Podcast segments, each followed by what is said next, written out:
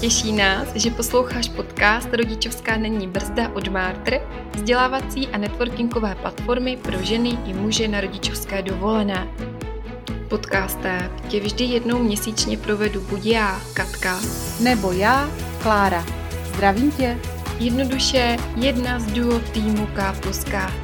A na co se v podcastu můžeš těšit?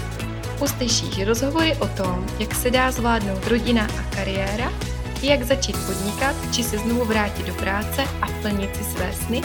Věnovat se budeme také osobnímu a kariérnímu růstu. A v neposlední řadě ti ukážeme, jak se z toho všeho nezbláznit.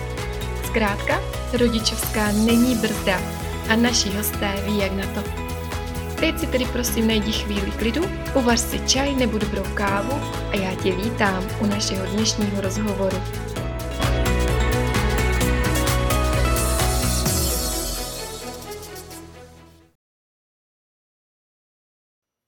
Krásný dobrý den, milí posluchači. Vítám vás při poslechu podcastu Rodičovská není brzda. Od mikrofonu vás pro dnešní den zdraví Klára. Jsem velmi ráda, že si dnes na nás udělal čas můj další host a tím je Ivana Števková. Ivana Števková sama sebe prezentuje co by psycholožka, vypravěčka a hybatelka. Má řadu zkušeností z nezisku a řadu zkušeností i eh, na poli eh, práci s lidmi, propojování a, a, a řízení a vedení lidí, leadership a podobně. Zároveň je také maminka dvou malých dětí, nutno říct, takže si to tím mateřstvím, rodičovstvím a tím, jaký to je, vlastně kombinovat mateřství a zaměstnání nebo nějakou svoji seberealizaci sama prošla, takže má tuhletu osobní zkušenost, což je pro nás velmi cené. No a abych nezapomněla, v poslední době se věnuje projektu, který spolu založila. Ten projekt se jmenuje Rodičovská posilovna. Takže já věřím, že dneska se budeme bavit nejenom o tom, jak to má Ivana Števková, ale také o tom vlastně, co by možná ze své pozice a ze svých zkušeností doporučila vám, posluchačům, kteří nebo které procházíte podobnou zkušeností, kterou zažila Ivana. Tak eh, já vám eh, na úvod eh, děkuji, že jste přišla a vítám vás tady. Dobrý den, já moc děkuji za pozvání. A chtěla bych se, chtěla bych vás možná poprosit, jestli byste se třeba na úvod i sama nepředstavila, jestli jsem na něco úplně nezapomněla. Já myslím, že ne. Já jsem se takhle dlouho neslyšela takhle hezky představovat, jako dlouze. Já si teď většinou vystačím s tím, že jsem psycholožka a vypravěčka. To, že jsem psycholožka, používám, protože se právě jako pohybuju s klienty krajinou těch duše a často k tomu používám příběhy a různá vyprávění, tak proto dodávám i to, že jsem vypravěčka.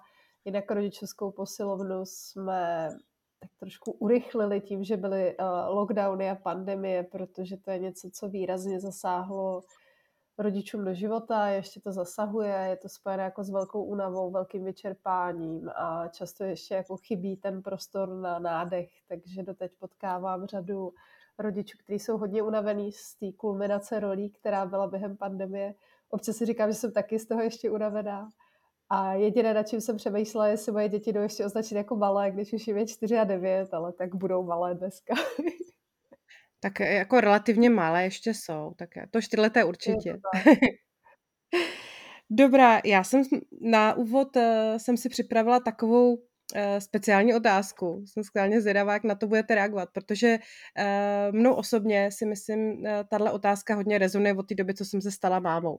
A to je takový ten mýtus dobrého rodiče existuje dobrý rodič, jak se pozná dobrý rodič, jak poznám já, že jsem dobrý rodič a jak vůbec se s tím vyrovnat tady s, s tím pojmem, protože dost často s tím jsme konfrontovaní, nebo konfrontovaní, záleží, jestli jsme ženy nebo muži, a v různých ohledech. Tak jak to vidíte vy, jako z role jednak Ivany Števkové, co by matky, a jednak uh, co by psycholožky? No, já potkávám spoustu rodičů, kterým nestačí být dobrý rodič. Oni chtějí být perfektní rodič. A, a ne ten nejlepší rodič. Ten rodič, který jako má ty šťastné děti. A to je hrozně těžký. Psychologie má pojem dost dobrý rodič, který vymyslel Donald Winnicott a já ho za chvilku vysvětlím. A je hrozně komický, že když to někomu říkám, tak říkají, ale já nechci být dost dobrá, já chci být prostě skvělá. a, a to, to bývá jako velká past. Ono vůbec dost možná je pas to, že chcem připojit nějaký přídavný jméno k tomu rodiči, protože já jsem během dne jako chvíli super rodič, chvíli totálně marný rodič, pak jsem unavený rodič, brudící rodič, jo, a, a myslím si, že je lepší, když se to tak jako během dne střídá i pro naše děti, že občas je fajn, prostě když vidí, že jako taky máme vybité baterky a že je potřeba, aby tomu uspůsobili své chování. A tak, já vysvětlím dost dobrého rodiče a pak se vrátím k tomu možná, kde se to v nás bere. Co asi Donald Winnicott díval na to, co by se stalo, kdyby nás vychovával ten perfektní rodič.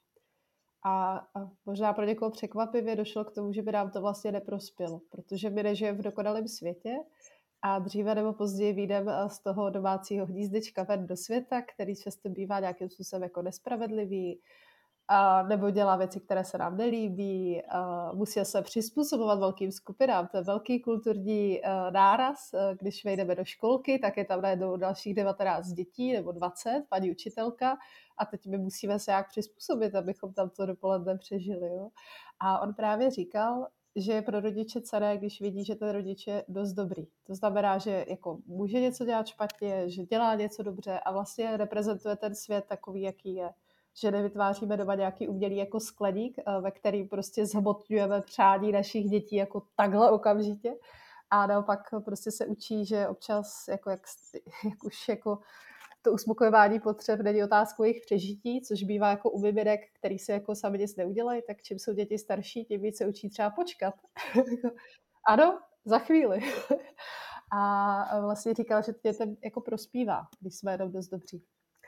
A myslím, že se to v nás často bere takový jeden uh, moment, možná si sami vybavíte ve svém životě, že jako zjistíme, že jsme těhotné, teď jako je, je to takový hezký, je, je to takový, to, když čekáme první dítě období, kde si přečtou spoustu knížek, teď si říkáme, jaký to bude jako skvělý, zajímavý, na všechno se připravujeme. A pak přijde porod, to je specifická kategorie, tam, a jako, tam se dneska soustředit nebudu, ale pak přijde skvělý moment, kdy my jsme jako v té porodnici a hrozně se těšíme domů. A pak nám řeknou, tak a můžete jít domů. A v nás jako se často probudí strašná hrůza, jako to už na to dítě budu navždycky jako jenom já a jak budu vědět, co mám dělat. A to je ta chvíle, kdy nás podle mě to rodičeství jako dostihne, že vlastně najednou máme doma jako nechci říct hosta, ale prostě malý dítě, který nás potřebuje. My jako spoustu věcí vůbec nevíme, jak máme řešit. A jako už tam nebude někdo, jako kdo by nám řekl, udělej tohle. A často jako v, tomhle, v tuhle chvíli začínáme hledat tu oporu jako venku. Jo že když máme tu chvíli mezi jako kojením a tak, tak prostě čteme ty chytrý články a díváme se, co kdo říká a díváme se na ty fotky kámošek prostě na Facebooku, který si stihli umýt vlasy a jsou hezký a nemají poblitý tričko. a prostě se dostáváme do takové jako pasti toho, že furt se díváme, jestli jsme jako dobrý rodiče, nebo jestli tamhle Klára, která má umytý vlasy, je teda lepší matka a myslím, že to je zbytečný tlak a že žijeme v době, která je vlastně hodně umělá v tom, že jako na sociální sítě vždycky dáme maličký výsek našeho dne, našeho života a zároveň jako to rodičovství bývá hodně osamělý a tohle je často to jediné, co nám v životě jako zůstává, ty dokonalý naleštěný fotky. A když to byla jako kámoška odvedle, tak jsme prostě viděli přes pod, že nás občas s manželem řvou a že to dítě tam občas běhá špinavý, ale jak to jsou ty sociální sítě, tak občas máme dojem, že jako u nás doma to vypadá jak po výbuchu bomby a všichni ostatní jsou v pořádku. No. Jo, jo, jo, to, tohle myslím si, že je musí být spoustě lidem povědomí. Já speciálně mám takovou kamarádku, která se v tomhle jako vyžívá v těch fotkách, jako na činčanejch.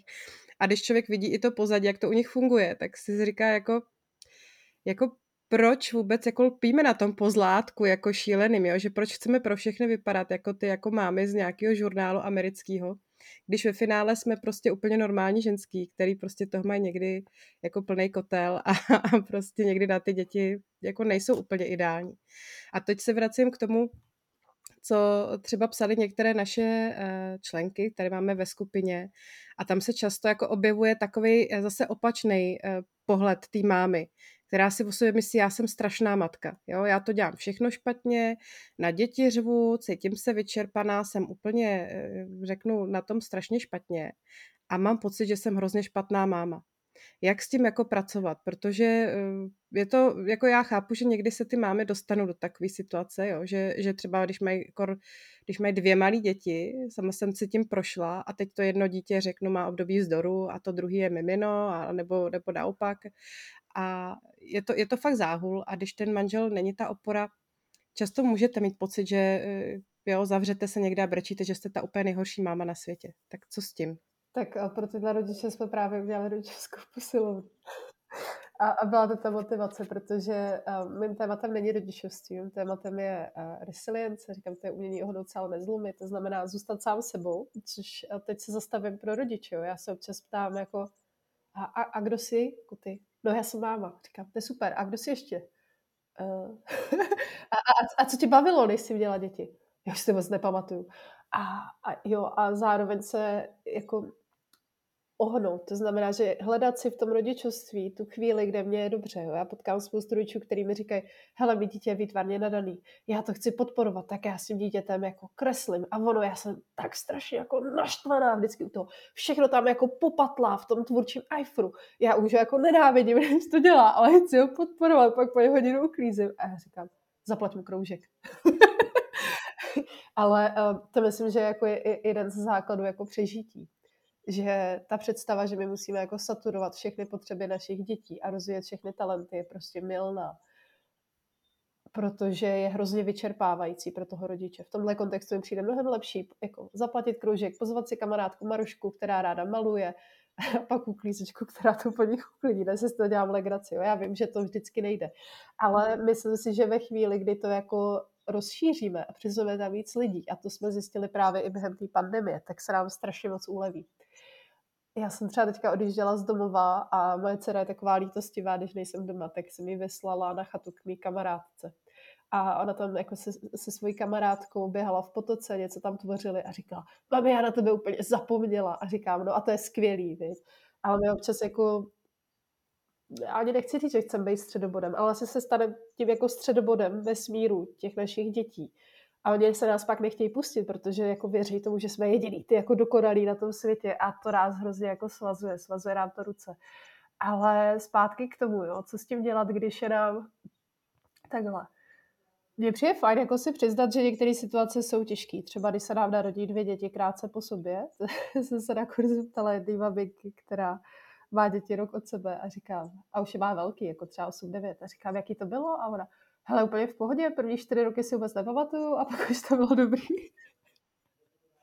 A, a to je za mě často jako ta asi esence, jo. Když prostě máme jako dvě malé děti, které furt něco potřebují, tak ten život je jako sakra složitý. A je v takovém jako modelu jako přežít. Takže pak prostě ve chvíli, kdy se mi chce spát, jdu spát a prostě jako manžel po práci zvládne naplnit pračku. Jo. Jako fakt si říkat o tu pomoc, protože jako ve chvíli, kdy to dítě je na nás jako závislý na to přežití, přesně jako miminka, jo, že fakt potřebujeme, jsme jako včas nakrmili a byli u nich, tak je to strašně jako záhul, který se dá jako málo snižovat. A je, je fajn prostě si říkat to pomoc a vůbec to není jako selhání. A tyhle pocity mývá každý rodič, se o nich hrozně jako málo mluví. Že si myslíme, že jsme jako sami na světě, kdo si připadají úplně marný. Ale to tak jako vůbec není si taky občas připadá marná. Já myslím si, že je hodně důležitý vůbec si, si, si i tohle jako přiznat, že není cílem ta dokonalost. Je cílem je si to užít. Že to, co možná já jsem třeba neviděla, když jsem měla dvě malé děti těsně po sobě, takže to byly nervy a, a teď mám další dítě dál od nich a najednou je to úplně jiný a úplně nechápu ty matky, co se jako trápí v tom materství, jako že já si to strašně užívám a myslím si, že by mě teď jako všechny mámy zabili. Ale přesně, když bych se povídala sama se sebou v té době, kdy eh, synovi byly dva a dceři, jako dcera se byla čerstvě narozená, no tak to bylo peklo, jako jo, to, to, to, bylo, to bylo jako docela fakt náročný. Takže myslím si, že opravdu ta esence je říct, že to dokonalost není cílem. No, jakoby... A taky, že každý to má úplně jiný, protože my se strašně moc jako porovnáváme, jo. ale jako každý naše dítě je úplně unikát. Jako taky víte, že co funguje na dítě A, často vůbec nefunguje na dítě B. Sladit potřeby dítěte A a dítěte B bývá občas jako strašný psycho. Ještě super to mít třeba prarodiče, který chce taky napojovat potřeby. Jo. A A v tomhle já se jako čím dál tím víc vracím k tomu, jako fakt se nedívat na to, jak to má jako kamarádka a její děti, protože tam jako má smysl se jí zeptat třeba, hele, a co ti pomáhá, když je ti jako blbě a poslechnout si právě ten její příběh a tam si něco chytit, než jako řešit, proč si to díček už umí jako v pěti letech zavázat jako kaničky a Ferda ještě ne. Protože jako každý to dítě je úplně jiný příběh, úplně jiný přístup a ty univerzální jako rady, který zároveň často, když jsme ve velké nejistotě, tak chceme, že vždycky přijdeme a řekneme, tak mi řekněte tu jednu věc, co mám dělat a už to bude fungovat, jako oni nejsou. A ono je strašně jako často chci říct krutý, jo, ale že, že v tu chvíli, kdy fakt jako se spoléháme na to, že přijde tady jeden typ a bude to skvělý, tak to je ta odpověď jako poslední, kterou chcem slyšet, jako že to vlastně není. A navíc řada věcí, které děti dělají, dělají proto, že nám říkají, hele mami, já potřebuji, aby si tohle vyřešila. a já to pak přestanu dělat. A to se nám chce strašně málo kdy jako slyšet, jo. Že my většinu pozornosti jako soustředíme na ty naše děti. A a hodně jako často nám ukazují něco jako v nás, jo. A pak je ještě hrozně jako legrační vlastně, že spousta je kurzu o výchově jako komunikačních, jo. A vy můžete umět naprosto dokonale jako poskládat tu větu a říct ji tak, aby jako byla v souladu s těma výzkumama a s tou komunikací. A ve chvíli, kdy jste u toho nasraný, tak to dítě fakt vidí a že jste ně jako naštvaný. Já to říkám jako často a, a trošku to přepaluju, ale říkám, že jako dítě tak jako z 10% nás poslouchá a z 90% nás pozoruje. A jestli na nás něco děti vidějí naprosto dokonale, tak to jsou naše emoce. Takže jako když nasadíme umělý úsměv, který funguje v práci, tak jako na naše dítě fakt fungovat nebude. Jo, to si, to si myslím, že, že je velká pravda. Já to teda vnímám u, u svých prepubertálních dětí, ty mě neposlouchají vůbec, jako jo. Ale když zvýším hlas, tak to poznají hned, jako. Ne, to jsou i výzkumy, že normálně oni eh, jsou nastavený tak, aby tu matku jako méně slyšeli, jako i ve vývoji mozku, protože oni se potřebují jako odpoutávat tak pak uh, chudák jako matka musí mít frekvenci, na který vysílá, aby to tam doputovalo. No. Není to jako jednoduchý a, a, a ten mozek se vyvíjí třeba do 26, jo. takže občas, když jako říkáme tomu tříletýmu dítěti, no, proč se tady válí, že ti došel jogurt, taková blbost, tak ono se prostě válí, protože pro ně je to v tu chvíli konec mm, světa. Mm. No ono je možná důležité si tohleto jako zvědomit, že to takhle je, že to je třeba přirozený. A jako netrápit se tím, protože já vím, že z řada matek eh, se, eh, a já jsem se tím taky prošla, jako že se hodně jako pranířujou. Jo, pranířujou se, že proč to má takhle, jako to moje dítě, proč se vsteká, proč moje dítě nejí. Jo, to vím, že taky spousta matek z toho má děsný jako problém, že její dítě nejí dost a nejí tolik, co ty ostatní, jako jo. A stejně furt žije. A k tomu vám chci říct, já mám doma dvě vysoce citlivé děti a my jsme, my jsme všichni dva vysoce citliví. A, a to jsou nejvíc kuriozní jedlíci. Oni uh, mají jako problém do určitého věku, jako důvěřovat jídlu. Takže jí fakt obskurní věci, typu, že by dokázali celý rok jíst suchý těstoviny. A i, i fakt ty smysly tak fungují, jo. A když budete cokoliv rvát, tak jako konečná často, jo? nebo suchou rejži, jo? nebo řekl, o, mám to rohlíček a bude to stačit. A, a my těm dokážeme jako pálit. A dokonce je to fakt popsaný, jako už jsou i stránky v angličtině o tom, jako jo, máme se citlivého, vybíravého uh, potomka. A, a, a je to jako komický, že jako fakt dokáže prostě se strašně jako trápit a trýzit tím, že to dítě je fakt jako mega divný, protože všechny normální děti jedí třeba meloun a ono nechce. Ale je to prostě uh, něco, co je jako fáze. Jo? A spousta věcí ve vývoji je nějaká fáze. Uh, ty děti se rozvíjejí jako postupně. Jo. Třeba můj syn teďka strašně vytáčí paní učitelky ve školce, si nás posloucháte, moc mávám a fandím tím, jak drží tušku. Jo. On prostě jako trvá na tom, že tuška se drží takhle. Protože je hrozně kreativní. A já jsem si vzpomněla, že jsem to ve školce dělala taky. že jsem potřeba vymyslet svůj způsob držení tušky. A oni ho furt jako opravují, jak se to dělá, protože jasně, že se umí psát líp, ale on jak jako si ještě zvyká, že je v té třídě s těma 20 dětma a furt to nemá zmáklý, tak pak ještě jako nemá vůbec kapacitu pobrat, že jako by mohl vymyslet lepší způsob držení tušky než pohrabáč. Jo. A, a tohle je hrozně častý, že jako my vidíme, že některé jako oblasti fungují a říkáme si, tak rychle doženeme ten zbytek, ale jako on prostě zraje. Jako dítě se neuhání, dítě se nechává zrát. Takže jako uh, vaše rada na to je nechat to plynout, nebo je nějaký moment, kdy se to musí řešit? Je, ale jako většinou bývá hodně patrný, jo. Naopak bývá horší, když uh, jako spíš takhle sledovat tu zátěž, která na dítě je, jo. A já vím, že pro mě se dá furt jako hrdinská výprava do té školky dojít. A v tu chvíli já hodně moc zvažuju, co dalšího jako na ten talíř pomyslný jako přihodím. Protože pak se může přesně zdát, jako stát, že já tam přihodím moc věcí a pak ty děti začnou být třeba jako nemocný, jako často. Jo, že vlastně ukazují, hele, je toho moc, já potřebuji ubrat. Takže já to vrstvím jako velmi, uh, jak říct, ostražitě, že se fakt dívám, jako kolik toho tam mají a to poznáte. Jako z pravidla večer se ukazuje, kolik zátěže dítě za den nazbíralo. A když vám skáče před obchodem kvůli zmrzlině jako moje dítě včera, tak to znamená, že to nazbíralo dost a že už jako nepřidávám. Ale jsou jasně chvíle, kdy jako přidáváme nebo upravujeme. Není to jako, že to člověk zamete pod stůl, spíš to jako sleduje a zároveň je tam i nějaká jako důvěra v to dítě. Jo. Že si vemte, to lidi neradi slyší, jo, ale že, že děti dokáže jako přežít strašně moc věcí, aby je často jako o, o, to říct, opečováváme jako ty orchidejky ve skleníku a to jim jako dost možná neudělá dobře, protože dřív nebo později opravdu jako někdo ten skleník otevře a ten kontakt s tou realitou vůbec nemusí být pro ně příjemný. Hmm.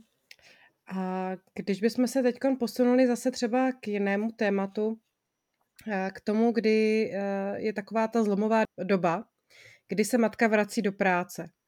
Jak poznám, že jsem na to zralá já? Jak poznám, že je na to zralá vůbec celá ta rodina, to dítě? Nebo můžu to tam do toho prostě prsknout a říct tak a teď jdu a je jedno, co si ostatně jako myslíte a chcete? Jako, jako vždycky, jo, je to, je to strašně individuální.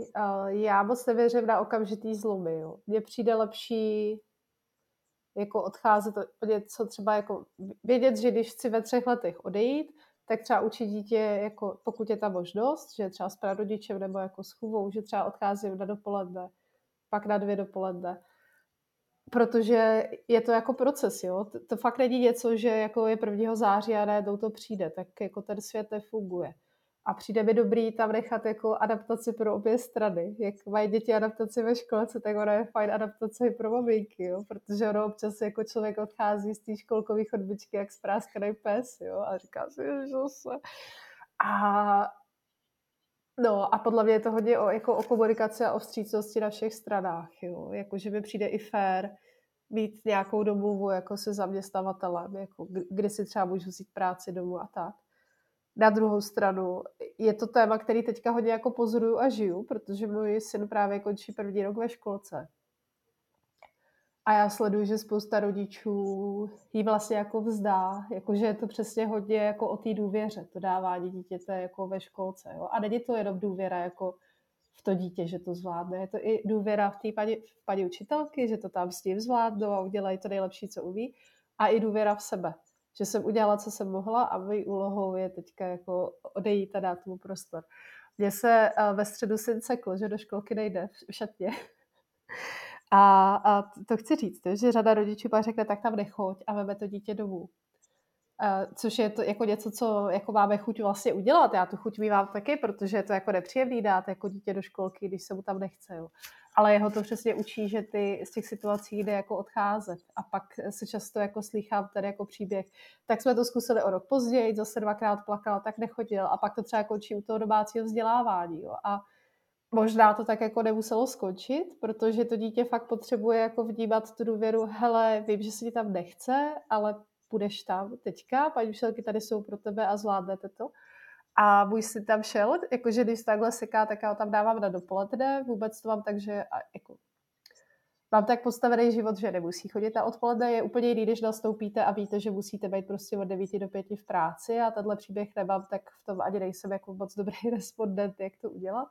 A říkala jsem, hele, na dopoledne tu budeš, já jdu do práce, dala jsem ho paní učitelce a odešla jsem.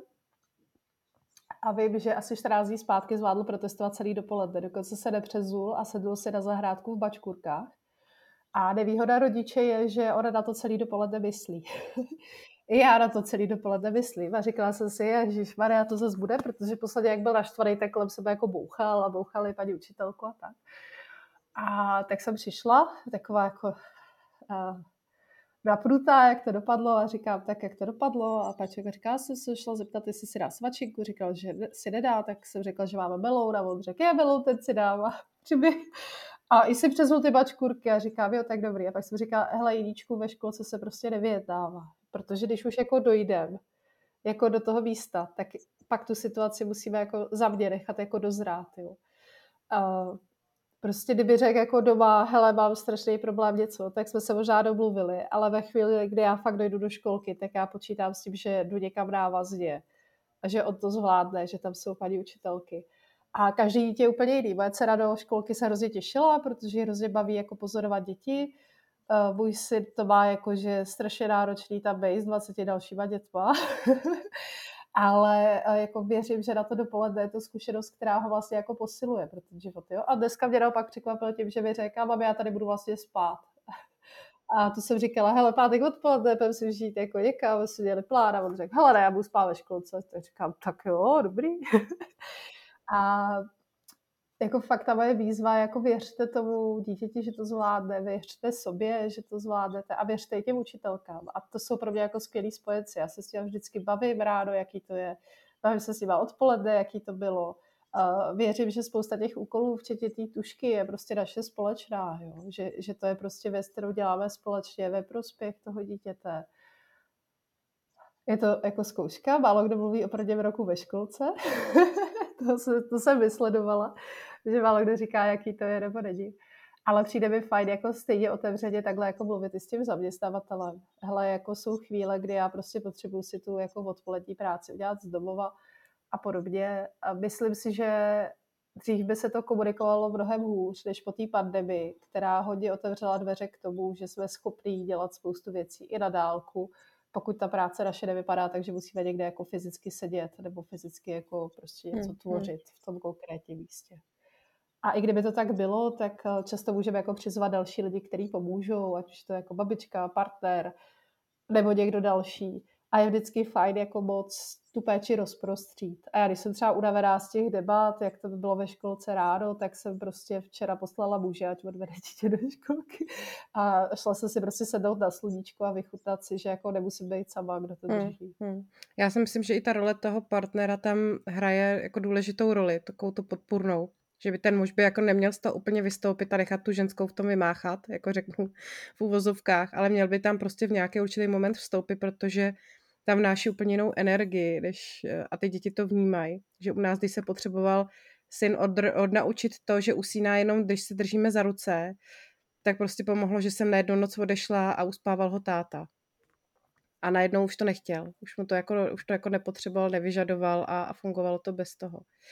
Uh, já bych se ještě, ještě dostala k jednomu tématu, ráda to, co třeba eh, často výdám, je to, že ty matky se, se, často staví do role takových jako spasitelek, jo, té rodiny.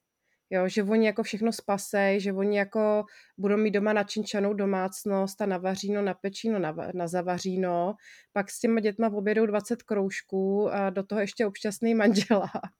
A pak se strašně diví, že, že skončí někde na záchrance prostě s dýchací maskou na obličeji, protože to prostě nedají. Jo, um, máte nějakou radu na tohle, jak se, jak se do tohle nedostat, nebo možná i, i z vnějšku, třeba jak pomoci takový mamince, nebo... Já si pořád myslím, že to je společenský problém. Že, že tohle, co popisujete, je něco, co nám vlastně ta společnost jako tak trošku říká, že se od nás jako očekává na rovinu. A i, i řada vlastně expertů na výchovu se tak nám staví, jo, že spíš jako nám dokola opakují, co všechno děláme špatně Což je jeden z důvodů, proč my jsme udělali rodičovskou posilovnu, protože já to vlastně už ani nedokážu poslouchat. Mně v tom není dobře. Já, já se opravdu nedokážu učit, když mi někdo říká, Ivano, ty jsi strašný člověk, co s tím uděláš? Tak já jsem prostě zmražená, úplně se na ně dívám a jako mám prázdno. Jo, nejradši bych vlezla někam jako pod stůl a zbytek dne tam plakala. A když mi naopak někdo řekne, jo, Ivano, děláš, co umíš, jako můžeš zkusit tohle, jdeš do toho se mnou, tak já říkám, jo, prosím, jakože si opravdu jako věřím tomu, že potřebujeme udělat tu změnu v tom, že začneme rodiče ve společnosti podporovat jak mezi sebou, protože tím, jak sami jako hodně pochybujeme o výchově, tak často přijdeme na hřiště a první, co nás napadá, že ta, ta matka je horší než já, co ona tam dělá, jo, a, a jsme až jako škodolibí, jo. A pak je tu ta vlastně starší generace, která se dívala na tu výchovu úplně jinak, kterou zpravidla potkáváme v tramvaji, kde dostaneme spoustu rád na téma, co pro boha naše dítě nikdy nemůže dělat.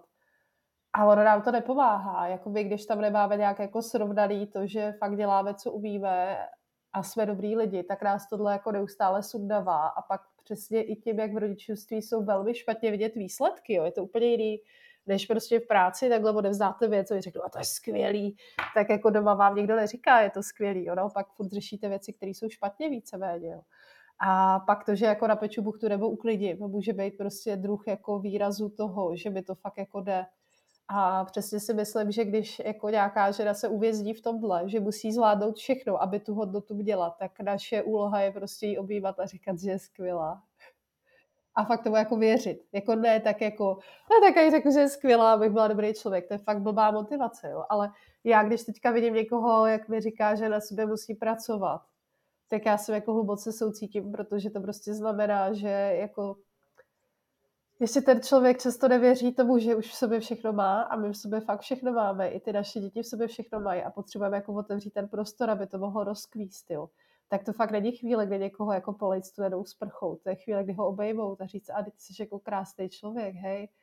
A tohle mě mrzí, že my děláme strašně málo. Naopak jako na sebe neustále jako tlačíme, ty tlaky jsou ze všech stran, jo. Když čekáme dítě, tak už nám všichni říkají, no tak spořbila svoji kariéru, jako když jdeme rychle do práce, tak jsme prostě strašný kariéristky a naše děti budou prostě fetovat na ulici tohle prostě ukazuje, že jako společnost potřebuje trošku vyzrát. Ale vždycky říkám, že jako to není tak, že bychom nadávali na společnost a bylo to dobrý, ale že každý z nás má v rukou tu moc, že až příště uvidí jako smutného rodiče, tak prostě se třeba zeptá, jestli mu může pomoct. A já mám takovou oblíbenou hru, že když vidím rodiče na ulici a zrovna se dívám a nečuji třeba do telefonu, což dělám taky, abych pak nemusela předětovat či do telefonu, tak a když zrovna se dívám a potkám rodiče, tak já se na ně usmívám. A kolikrát to bývá třeba jediný úsměv, který dostanu za ten den, tak to můžete dělat taky a třeba to začne dělat tu společenskou změnu. to, je, to je, myslím si, že uh, skvělá věc. A ještě na závěr, kromě toho úsměvu na, na cizí maminky, uh, máte nějakou radu v rámci rodičovské posilovny? Co, co třeba nejčastěji doporučujete jako rodičům k tomu, aby se jako rodiče cítili líp? Jo, tak uh, rad tam máme na 12 týdnů, ale mám jeden tip, jo. Já jsem vysledovala, jaká aktivita nejvíc řekne, kdo je fakt jako vyčerpaný a potřebuje teďka se zaměřit na sebe a kdo je na tom v pohodě a může, nevím, eh, postavit Bůh co chce. Tak uh, já říkám, tak jo, tak teďka prostě dělejte jeden něco hezkého pro někoho druhého. Když jste hodně unavený, tak ta vaše automatická reakce, no tak na to se můžu vykašlat. Já prostě potřebuju, aby někdo udělal něco hezkého pro mě. Já se tady rozdávám a nikdo mi nic nevrací. Pokud se v tomhle jako chytíte, tak prosím choďte týden na masáže, řekněte manželovi, že prostě dvě odpoledne přichází dřív z práce, protože vy se jdete slunit. A teď to ale myslím fakt vážně. Jo, to je prostě jako nám obecně jako lidem dělá radost, když děláme radost někomu jinému. A tohle, ta odpověď jako hej, já nechci, znamená, že už jsme jako strašně jeli na úkor sebe a potřebujeme teďka opečovat sebe. Tak pokud jste se chytli u toho, jako já fakt už nechci, já chci, aby se někdo postaral o mě, tak to prostě dotáhněte a udělejte si týden, kdy se postaráte o sebe. Protože ono bez toho průběžného doplňování, jako těch našich zdrojů, je to rodičovství fakt přežívání a utrpení. A já pořád věřím tomu, že rodičovství může být dost velká sranda a že se můžeme užívat, ale potřebujeme trošku jako ohýbat ty podmínky kolem sebe v náš hmm. prospěch. Jo, jo, to si myslím, že i, i s tím, jak jste říkala na začátku, to odvaha říct si o pomoc. Nebrat Přemlouky, přesně tak, jako nehrát si na to superwoman a pak ten neplakat v koutku a, a, a i tu pomoc třeba nějakým způsobem třeba i proaktivně hledat, jo, si myslím, že je důležitý, protože spousta těch maminek, co tam píšou, tak občas píšou, že jsou fakt na to sami, že fakt nemají ty kamarádky, nemají tu rodinu, manžel je v tom třeba moc nepodpoří, tak možná i hledat někde jinde tu pomoc. Jo, manželé by byli na speciální díly. Já myslím, že oni si to často jako nevybrali, že oni si taky vlastně jako ten talíř nastavili nějak vzhledem k těm společenským očekáváním a pak přijde chvíle, kdy vlastně dojde, že je to jako štve a ještě to nemůžou přiznat té ženě, protože by ztratili tvář. Jo. Ale já si myslím, že dětské hřiště jsou vlastně plný babinek, který čekají na to, až je někdo zbalí. Jo? Stejně jako prostě až někomu dalšímu bude řvát dítě ve školce, že tam nechce, tak prostě si taky můžete zpřátelit, protože se to třeba taky děje. Jo, a, a naopak ty děti vlastně tím, že se často pohybují jako na místech, kde jsou další rodiče, vytváří vlastně spoustu příležitostí, kde někoho potkat, s kým se dát do řeči a jak si ulevit. Protože pokud máte dítě, který má jako kamaráda, tak možná jste vysledovali, že na hřiště je pak chvíli klidu a vy fakt jenom se třeba sludíte, protože oni tam běhají a něco dělají, než se jako poperou. Ale ono jako pak jsou dny, kdy se nepoperou, nebo kdy se poperou až za půl hodiny a ono to vytváří ten prostor pro sebe. A já vždycky říkám, že úlohou nás jako rodičů ve chvíli, kdy ty děti už jako na nás nevisí s tou, jako aby přežili, je jako fakt se starat o to, aby nám bylo dobře, protože zpravidla čím eh, starší jsou děti, tím větší průšvih nám můžou domů přinést.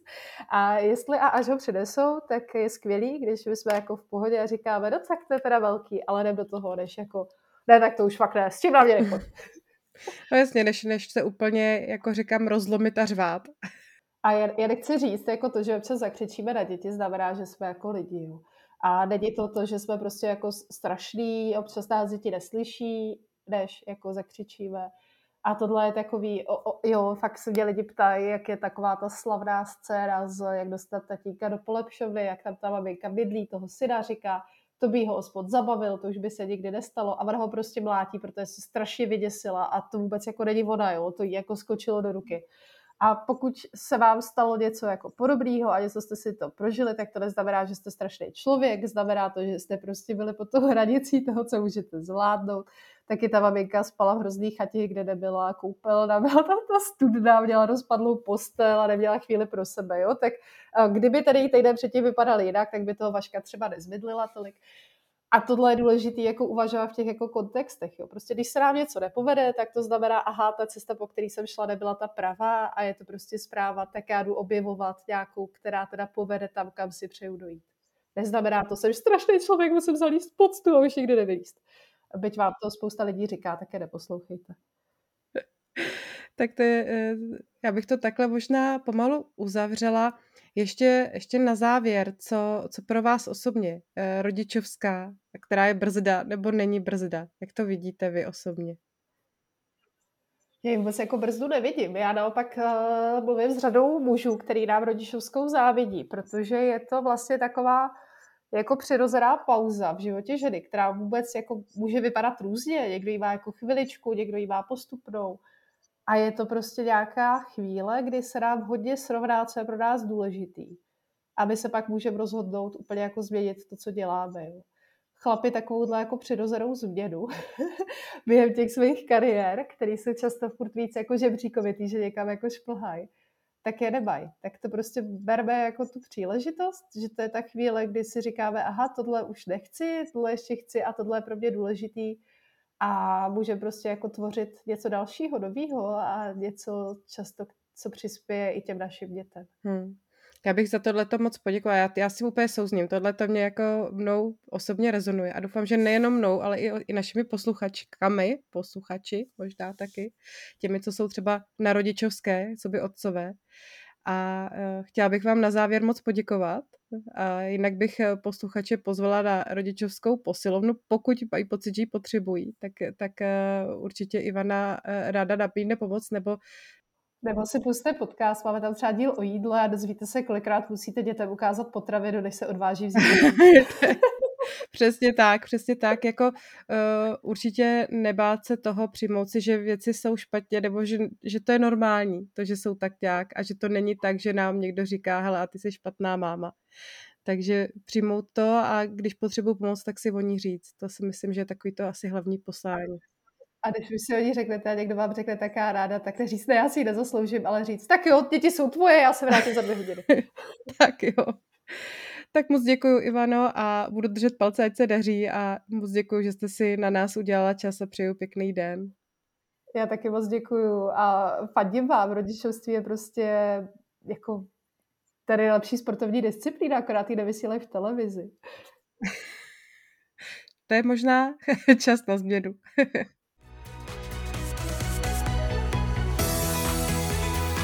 Jestli se ti dnešní díl podcastu Rodičovská není brzda líbil, sdílej ho a pokud nechceš, aby ti unikly další díly, registruj se k odběru.